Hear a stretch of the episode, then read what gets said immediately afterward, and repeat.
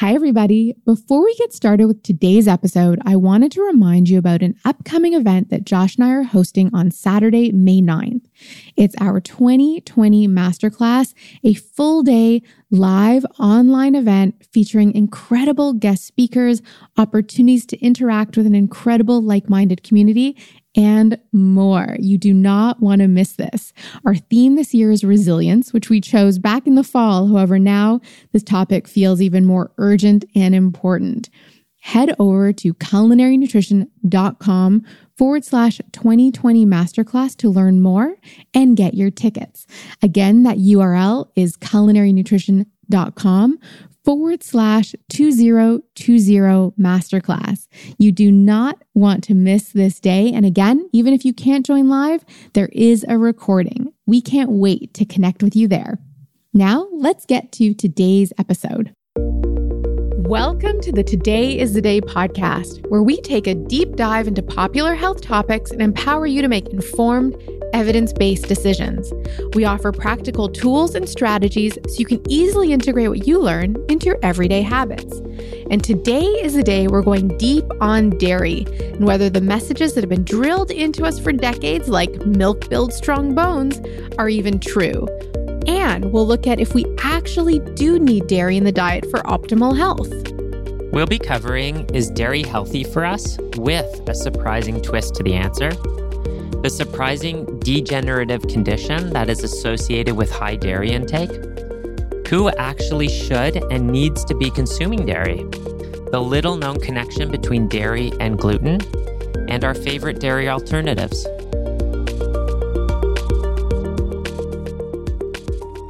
Hi, everyone. Thank you so much for joining us today. I'm Meghan Telpner, a nutritionist, two time best-selling author, and founder of the Academy of Culinary Nutrition. Joining me as always is the man I will go out for coconut ice cream with any day of the week, Josh Gitalis. You betcha, Meghan. Hi, everyone. I'm a clinical nutritionist and functional medicine practitioner with a clinic in downtown Toronto. I'm also the founder of the Functional Nutrition Certification Program and an instructor with the Academy of Culinary Nutrition. I'm really excited to get into this conversation about dairy. Of all the things we challenge people with to remove, dairy is often the toughest and usually has the most resistance. People have a strong attachment to two things cheese and ice cream. And I get it, they are delicious. But before you start putting up the defenses, you may discover in this episode that you don't have to give either of those up and still move up the slope of health. Do, do, do. Exactly, Meghan. As we always say, there is no one diet for everyone. And that also means that there's no single food or food group, as the case may be, that everyone on the planet needs to remove from the diet. Okay, Josh. So, on that note, is dairy good or bad for us? Yes, and no. It really depends, Meghan. Yeah, I knew you were going to say that. So let's dive into the yes first. It's good when we have a body that can process it in a healthy way. What kind of body might that be? Well, first, let's talk about the gut. When we have a healthy gut and we don't have immune issues, we have a much lower propensity to react to certain foods in a negative way for our immune system to say, hey, we shouldn't be eating that. I want to attack that. Now, when the gut isn't healthy, sometimes we can't process the food properly. And this doesn't just apply to dairy, it applies to many foods, but dairy happens to be one of the most reactive foods for whatever reason. Some of them we'll get into today. Right. And so, healthy gut and no immune issues. How do you know? Well, here's how you know. you know, most people actually know pretty soon after consuming dairy if they react to it. Like you get like the gurgling in your belly. I, I, I always likened it to swallowing a lava lamp, where there's like I picture these like bubbles in my belly, like blah, blah, blah. that was my sound effect. And immune issues, we talk a lot about this in the autoimmune episode as well as in the inflammation episode. Is if you're if you get sick easily, if you're slow to recover, if you're dealing with an autoimmune condition, or if you do have inflammation in the body or chronic inflammation in the body, those can all be signs of an imbalance in the gut and having some type of immune disruption. So, if you do have good gut integrity, you have a healthy immune system, and you know that you are fine after consuming dairy, then go for it. There are definitely healthy ways to consume dairy and healthy forms of dairy that you can consume. And people have been consuming dairy for a very, very long time. So the healthful forms of dairy are the ones that are minimally processed. So whole milk that has not been homogenized where the proteins get twisted up that has not had the fat removed from it in this case of like skim milk or 1% milk we are big fans of butter. I'm personally a big fan of ghee that's had the dairy proteins and the milk sugars removed from it. Aged cheeses, often made from raw milk, can also have a lot of health benefit and be minimally reactive for people. And the reason why we recommend raw is because in the milk that has not been pasteurized, there are enzymes that actually help you to digest the milk that you're consuming or the cheese that you're consuming. We got into this big whole issue with pasteurization back in the day when we had Louis Pasteur on the planet saying that it's the germ that causes the illness. But he is known to have said on his deathbed that it's not the germ, it's the terrain. But we got into heating up all these foods before it was too late, basically. However, Josh and I would never advocate for drinking raw milk because it is highly illegal. That's sarcasm. it is raw milk is illegal in Canada. There are some states in the United States that it is legal to get raw milk, but do your own research and make your own decisions. The Weston A. Price Foundation could be a source of information if you are considering raw milk. Now, on the other side, the challenge is that most people, when they consume dairy, are consuming the highly, highly processed dairy of the 1% and 2% and skim milks, of processed yogurts that maybe may or may not have live active bacteria or fermentation benefits.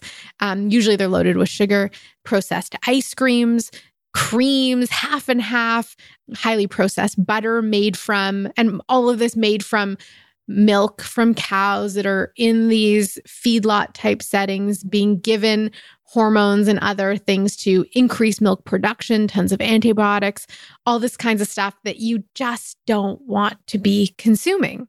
There's a saying not just you are what you eat, but you are well, what you eat eats. Right. So if you're consuming milk from unhappy cows, you're essentially consuming all of the bad stuff that they're eating. Not just unhappy, unhealthy. And yeah, exactly. Unhappy and unhealthy. I mean, those cows don't look too happy in those factory farms, but they're consuming a lot of grains with inflammatory fats versus the grass that they should have been consuming that keeps them healthy, that prevents infection, that brings a lot of those good omega 3s and omega 6s into the milk as well. So, unprocessed dairy from quality sources does have some nutritional benefit, assuming your gut's intact and you can properly digest the proteins and the sugars in the milk. And some of those benefits include quality protein, fat, they do have calcium, which is important for strong bones, but not the only nutrient important for strong bones. And milk is not the only food you can get the calcium for strong bones. And milk also has naturally occurring vitamin D in it. The challenge we see in processed milk is that the fat's been removed, and vitamin D is a fat soluble vitamin. So we need the fat in order to even absorb it. So, this processed dairy, fat free skim milks, then has synthetic vitamin D added back into it. Right. When we see 2% or 1% milk, that's an indication, or skim milk, that they've taken away that fat content. That's what skim means. They've skimmed off all the fat.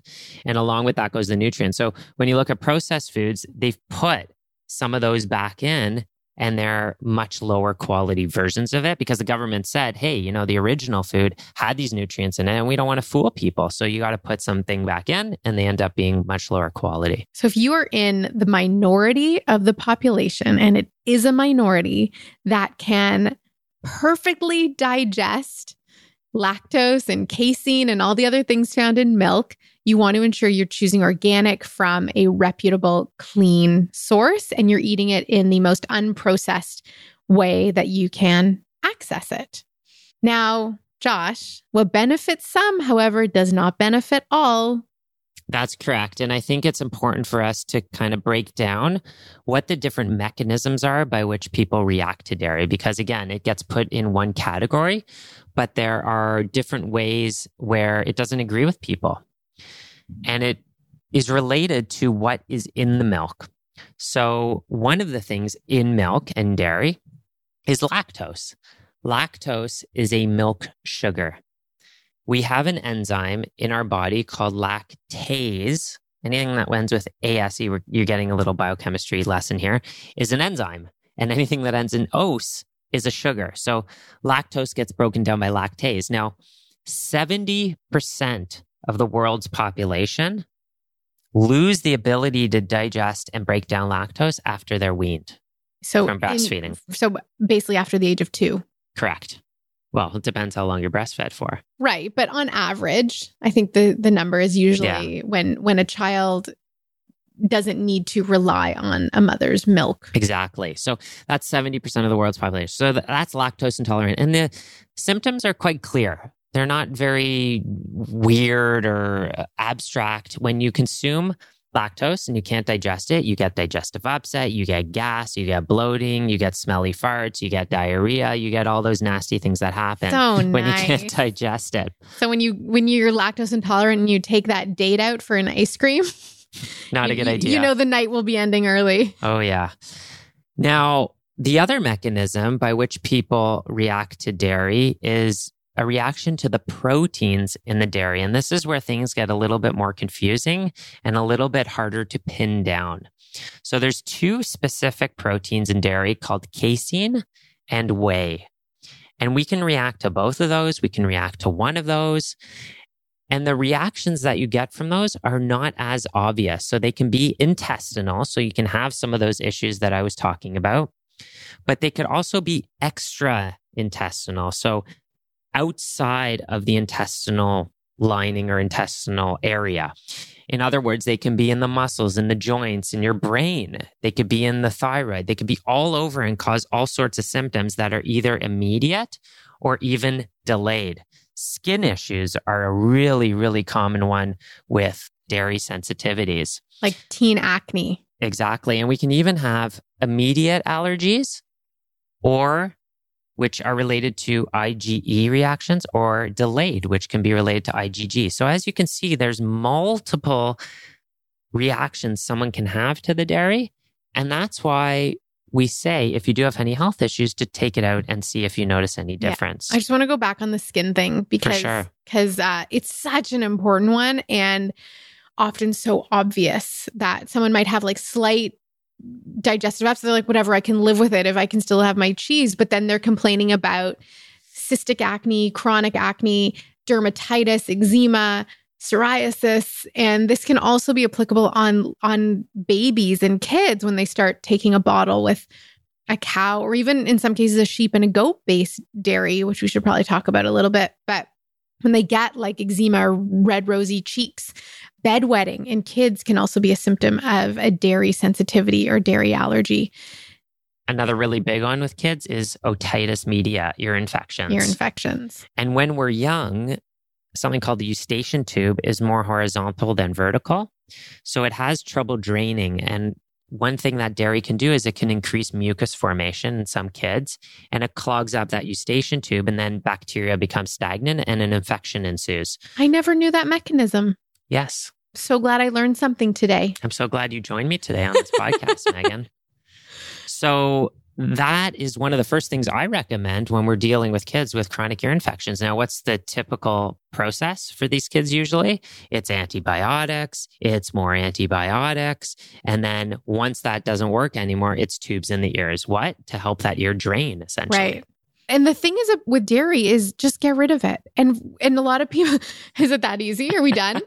no, but like a, there's a big big question and big challenge especially among babies being weaned that they wean off breast milk or formula and are given a bottle of cow's milk.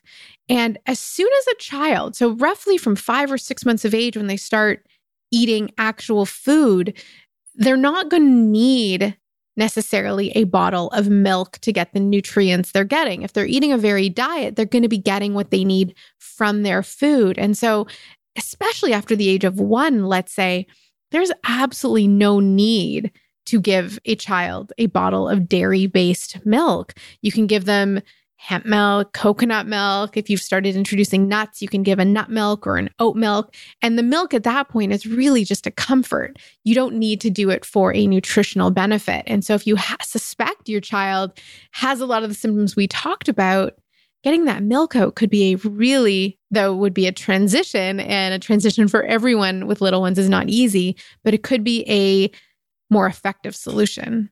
Right. And if we did need milk after Mm-hmm. we were weaned, a lot of cultures would have died out a long time ago. That's true. not you can't have livestock everywhere in the world, mammals, you know, with four legs. And you can have camel milk, sheep milk, goat milk, cow's milk, of course. But that's also interesting because genetically, based on your ancestry, can affect your ability to digest milk into adulthood if your ancestors required milk for survival.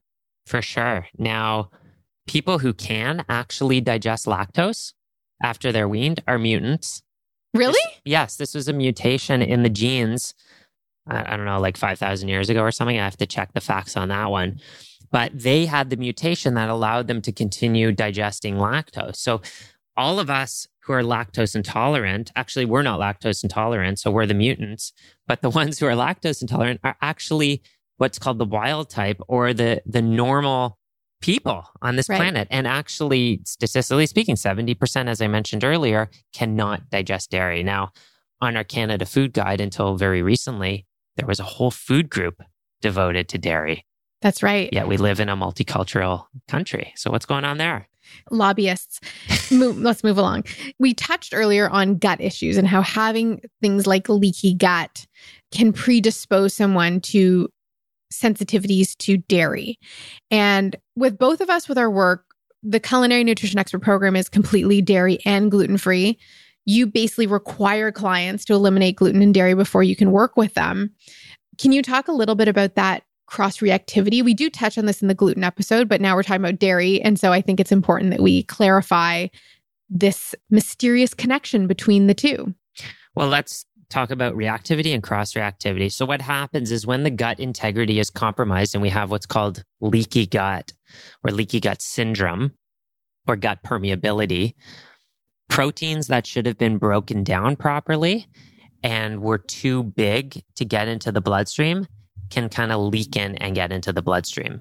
And our immune system is there to figure out what's Josh and what's foreign. And if it sees these proteins that are not Josh and not small enough to not be recognized as foreign, then it attacks them.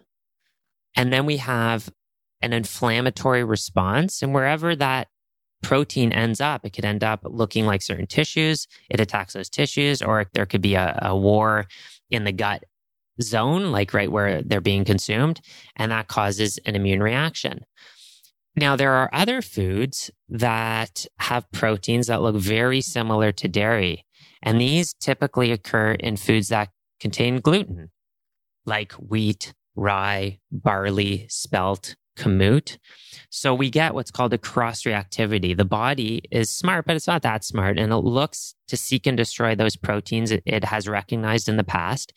And if it still occurs in other foods, we have this cross reactivity and it reacts to those foods as well. So there's a very strong cross reactivity between gluten and dairy. There's many other cross reactivities out there, but this is one of the strongest ones. This is why, if you suspect a sensitivity to one, it's optimal to eliminate both to see if that addresses the root. And then you can try adding one back in or the other if you decide that you want those in your diet and it's important to you to have those in your diet. Or you might find that you can get away with having one or the other in small amounts very occasionally and not have a reaction, which is what my experience has been with dairy. If I have it every couple of weeks, a little bit, I have no problem. If I start having it every day, like if I have, like, we'll buy a lactose free raw milk, three year aged cheddar. If I eat that every single day, I'm going to start to have uh, breakouts of eczema on my skin. Interesting. Now, another mechanism, which I haven't covered yet, by which we can have a reaction to dairy is components in dairy called casomorphins. And these actually make contact with the opiate receptors in the brain. And we get comments like this from people where they say, Oh, I'm addicted to dairy, or I love dairy so much, I can never give it up, or I can't even imagine life without it. And that's probably because some of the components in the dairy are actually making them feel great when they consume it. Mm-hmm. Now, we can also have what's called secondary lactose intolerance, where is that like if you eat it and I react? Not quite. It's where the gut cells, the microvilli that line your gut, get destroyed. This can happen with celiac disease. And we have the enzyme lactase being produced in those microvilli tips. So then we can actually digest lactose as well. And what's interesting with people like that is they can be lactose intolerant at some point, yet they can restore those microvilli and be able to tolerate dairy again. We're going to take a quick pause here so you can meet one of our powerhouse dynamic culinary nutrition experts, Melissa Eboli. Melissa is a 2016 grad who has made a name for herself with appearances in leading mainstream media, including Dr. Oz and the New York Times. Her business is booming. Here's Melissa to share more about what she's working on. Hi, my name is Melissa Eboli. I'm also known as Chef Via Melissa.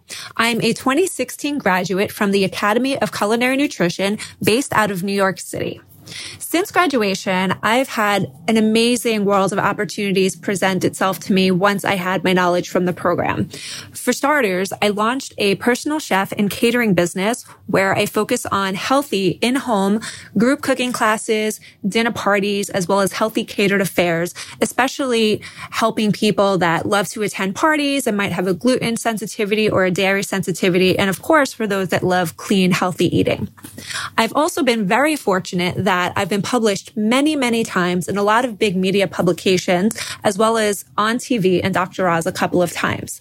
I've been in the New York Times, the New York Post, Reader's Digest, and most times that I'm published, I talk about healthy recipes, healthy cooking tips, and nutrition tips, and of course, all things healthy food, eating, living, and breathing the culinary nutrition lifestyle as a whole. Anyway, I love obviously applying the CNE lifestyle to myself as well as sharing my knowledge with close friends and family members and anybody that I basically come across. I highly encourage you to check out the program if you haven't already. It has certainly changed my life and I definitely know it can leave a positive impact on yours as well. Melissa is an incredible example of how you can creatively apply the knowledge and skills learned in the Culinary Nutrition Expert program and bring it out into the world in a way that everyone can get behind. Learn more about Melissa's work in our show notes. Visit culinarynutrition.com forward slash podcast and choose this episode. We have links there to everything she offers. If you have a passion for healthy living and cooking and would love more formal training to help build up your confidence in nourishing your family, family, or perhaps get out in the world and share it as Melissa has done, please visit culinarynutrition.com forward slash program to learn more about our 14 week certification program. I host a live monthly information session about the program. If your interest is piqued or you just want to hang out for an hour, save your seat at culinarynutrition.com forward slash info session. Now, let's get back to today's conversation. Now, one other aspect that we need to be careful with is people with dysbiosis, an imbalance of the good and bad bacteria. Because dairy has this sugar in it called lactose, this sugar can feed bacteria that may not be beneficial for that person at that time. They can ferment it. And that can become dangerous because it could create further dysbiosis. And 70% of the immune system is in the gut. So we want to make sure that that gut is healthy and has a good balance of the good and bad bacteria. So one of the things I do with clients, and one of the reasons why I only see people who are off dairy, is we have to get that lactose out while we're healing the gut and repairing that dysbiosis, because otherwise we're bringing in this sugar that is constantly feeding the bad guys. And a lot of the time, people don't think of dairy as having sugar in it because it's no. a naturally occurring sugar of lactose. So, one of the things that I think is drilled into all of us is that you need milk for strong bones, that milk is the best source of calcium. So, if we live in a country that has some of the highest dairy intake in Canada and the US, how come we also have the highest rates of hip fractures? Interesting. Well, we find that actually countries where they have the lowest consumption of dairy have the lowest amount of hip fractures. How can that be? Well, when it comes to bone health, calcium isn't the only thing that's needed for strong bones. Yes, if we take a piece of bone and we analyze it, most of it is calcium. But if I take a piece of my shed out back and analyze what that is, most of it's going to be wood. Right. But there's nails that are needed. There's measuring tapes that are needed to put that together. There's a little roof on it so it doesn't get destroyed by the weather and get moldy and rot away. There's glue that's used in certain spots. So in order to make bones, we actually need a variety of nutrients, not just calcium. We need, we also need magnesium. We need phosphorus. We need strontium. We need boron, vitamin K, and another really important one is vitamin D. Vitamin D is such a big and vital nutrient. And we know that basically everyone who lives in North America is low in vitamin D unless you are supplementing specifically through the winter. So we're blocking our vitamin D production wearing sunblock all summer long, and then we're inside all winter long. And even if we are outside, the sun isn't high enough to actually produce that vitamin D. And that vitamin D is vital for our bone health. It's also vital for mood, cancer prevention. There's so many benefits and needs of vitamin D. So looking at just the single nutrient of calcium as the most important thing for bone health is what's resulting in chronically weak bones. Right. And it's just another example, too, of how nature had it all figured out before we started messing with it. Where if you're eating raw, unprocessed dairy, you're getting some vitamin D along with that calcium, which helps incorporate it into the bone. If you're consuming skim milk, you're getting the calcium or some calcium, but you're either getting no vitamin D or a synthetic vitamin D2, which doesn't get activated as well in the body, in the liver, and then the kidneys to actually do its work. And so, if we are ditching dairy and you're like, but where's the calcium? So, some of the best alternate sources of calcium include collards. All greens have calcium, but collard greens and collards are really nice to slice up really thin and saute with a little bit of onion and garlic and sea salt and maybe an avocado or coconut oil to have as a side dish. You can also use collards as wraps. So take out the woody stem, give it a light steaming, and you can use it as a tortilla replacement or a wrap replacement in sandwiches or with burgers or however you want to use it in that way. I love the culinary knowledge, Meg. How, well, how to apply this. A little culinary nutrition. That's and, what this is all about. And this is great because we have been ingrained with the idea that we have to get the calcium from our dairy. Yeah. And again, if you had to, people would have died out a long time ago, certain cultures. Rhubarb is another really great source of calcium. And one of my most favorite ways to consume it is a strawberry rhubarb butter. So you basically can Mm. Simmer together strawberries, rhubarb, applesauce, a little bit of honey. Well, you put the honey in at the end, puree that, and you can make a beautiful spread to put on, well, to eat by the spoonful, let's be honest, but to put on anything. And also making a rhubarb crumble. So when rhubarb comes up in the spring, chop it up with whatever other fruit you have available sprinkle over top some oats, some nuts and seeds, some coconut oil, and bake that at 350 for 45 minutes. Mm-mm, crumble. Is it really that easy? It, it, it really is. Yeah, it's delicious too. And we have links to all of these on culinarynutrition.com forward slash podcast when you choose this episode.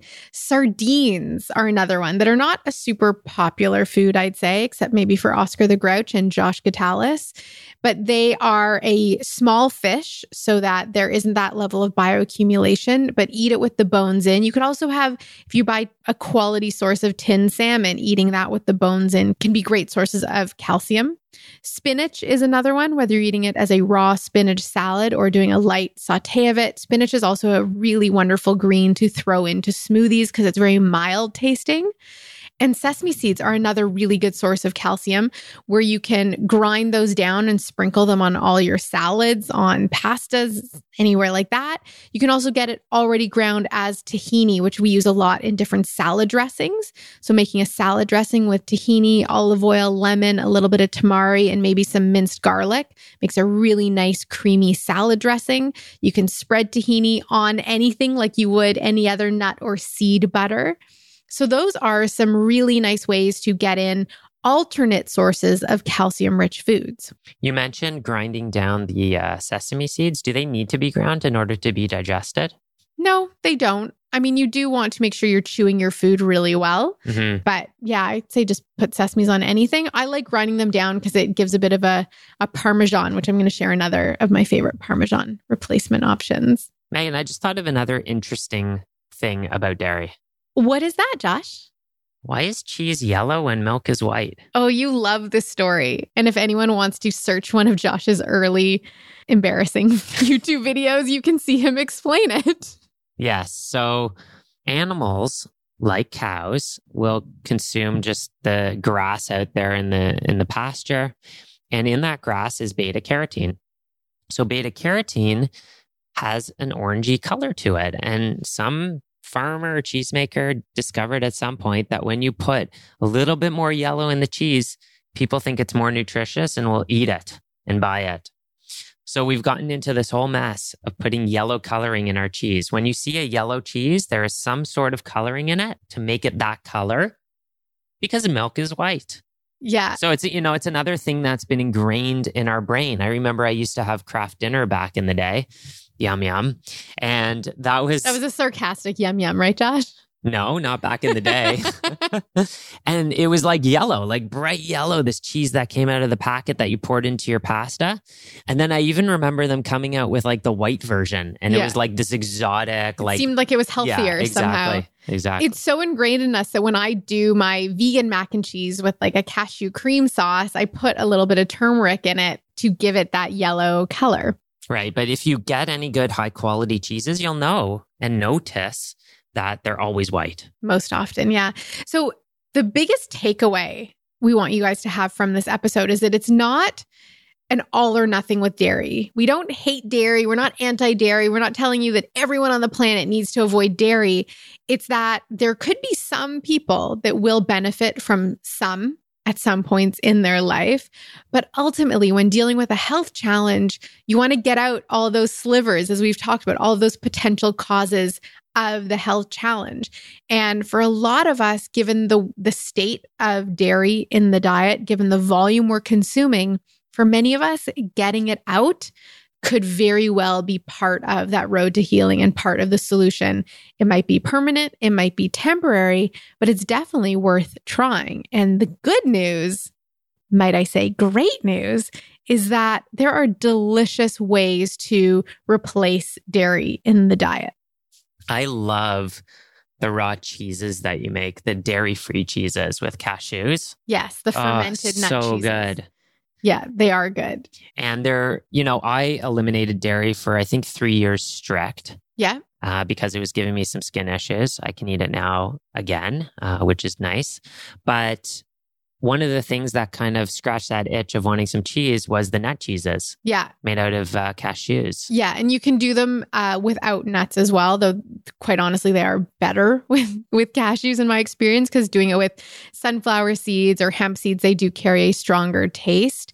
You can do it with pine nuts, which some people say aren't nuts. I don't think they're nuts because they come off the ends of pine trees, but use your own discretion on that front. There's also an amazing, and I have a recipe for you for cashew cheese. And we actually have a, also a link to a whole roundup of dairy free cheese options. But one of my favorites is a Parmesan replacement. I have a video that shows you how to make this that we'll link to, but it's basically doing a quarter of a cup of hemp seeds, a quarter of a cup of nutritional yeast, and about half a teaspoon of sea salt. And you put all that in your spice grinder or coffee grinder and mix it up, store it in your fridge, sprinkle that on everything. It's a delicious omega 3 rich non dairy parm replacement that goes deliciously on salads and pastas, but also as a popcorn topper. So you definitely want to give that a go. Getting rid of butter. So if you're eliminating regular conventional butter, Josh, what, what can we use instead? Well, you could use ghee, which takes out the milk solids and the proteins, especially if you're making it yourself or getting a really good source. And then you're left with the fat. That's a nice one. We also have a guide for you on how to make your own ghee. Ooh, wonderful. Check that out. And then there's coconut oil is a nice one. Of course, you're going to get the taste of coconut oil. So you're going to only want to use it in certain dishes. There's lard and tallow, which are good animal sources of fat that don't have much of a strong taste. And another good one for uh, heat is avocado oil, which has a really nice liquid consistency, is liquid at room temperature, is quite versatile, and doesn't have a strong flavor at all. I should also mention these are, we gave alternatives for higher heat cooking because butter is a stable high heat cooking oil. But if you're looking for a spread, you can obviously try and make it yourself. But uh, we are big fans of a company here in Toronto called Culcherd. So if you're local to Toronto, they make an amazing vegan butter spread that we, though we do eat ghee, uh, we almost prefer this one spread on our my homemade gluten free bread. And I was a bit hesitant at first when Yeah. I ate it. I'm like, ah, this can't be that good. It's so and it was amazing. So shout out to our friends at Culcherd. We are not sponsored, by the way.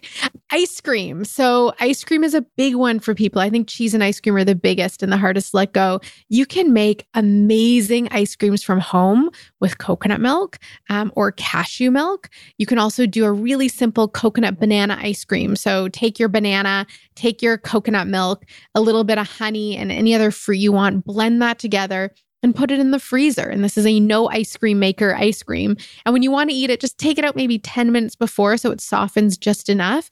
But that, in most cases, will satisfy that ice cream craving. If you really want to make it fancy, melt together some coconut oil, coconut butter, and cacao powder, and you will drizzle that over your ice cream for an instant crackle. The full recipe for that. Yeah, the full Yum. recipe for that is in the Undiet cookbook. We like to call these nice creams. Josh likes to call Yeah. them ice creams. Another thing you can do also on the ice cream talk is if you have a high speed blender, or I don't even know if you can do this in a food processor, but you just take frozen fruit yeah, you can do it. and you just, uh, it takes a little bit of elbow grease, but you, you know, you put the muscle into it and you can get a really nice all fruit sorbet type thing. Yes. And if you're, and there's lots of dairy free ice cream options now in stores. I remember when I first went dairy free in 1995, it was basically a watery rice milk option, but there are so many rich and delicious dairy free ice creams. And most ice cream places now also have dairy free options. So there's really no excuse on the ice cream front. And the last one, of course, is milk.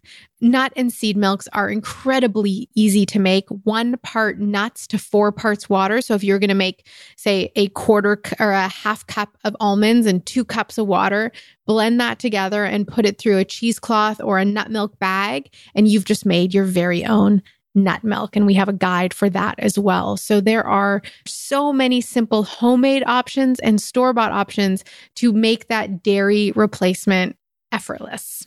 So when in doubt, just take it out. You know, if you think you are reacting to dairy or have any doubts or have any health issues of any sort, just eliminate it for one month and see how you feel. Thank you so much for joining us. We hope you enjoyed this episode.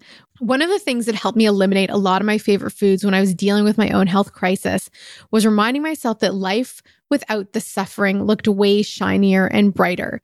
Suddenly, lacking ice cream or cheese wasn't that big a deal if I had the confidence that I could wake up tomorrow and feel really good or know that I could make plans without worrying that something I ate was going to upset my system and I'd have to cancel the plans. So sometimes a little perspective goes a long way. To not be in pain, to not suffer is the most powerful and important thing for our quality of life. And if you can make delicious ice cream with coconut milk and feel better for doing it, it's worth it.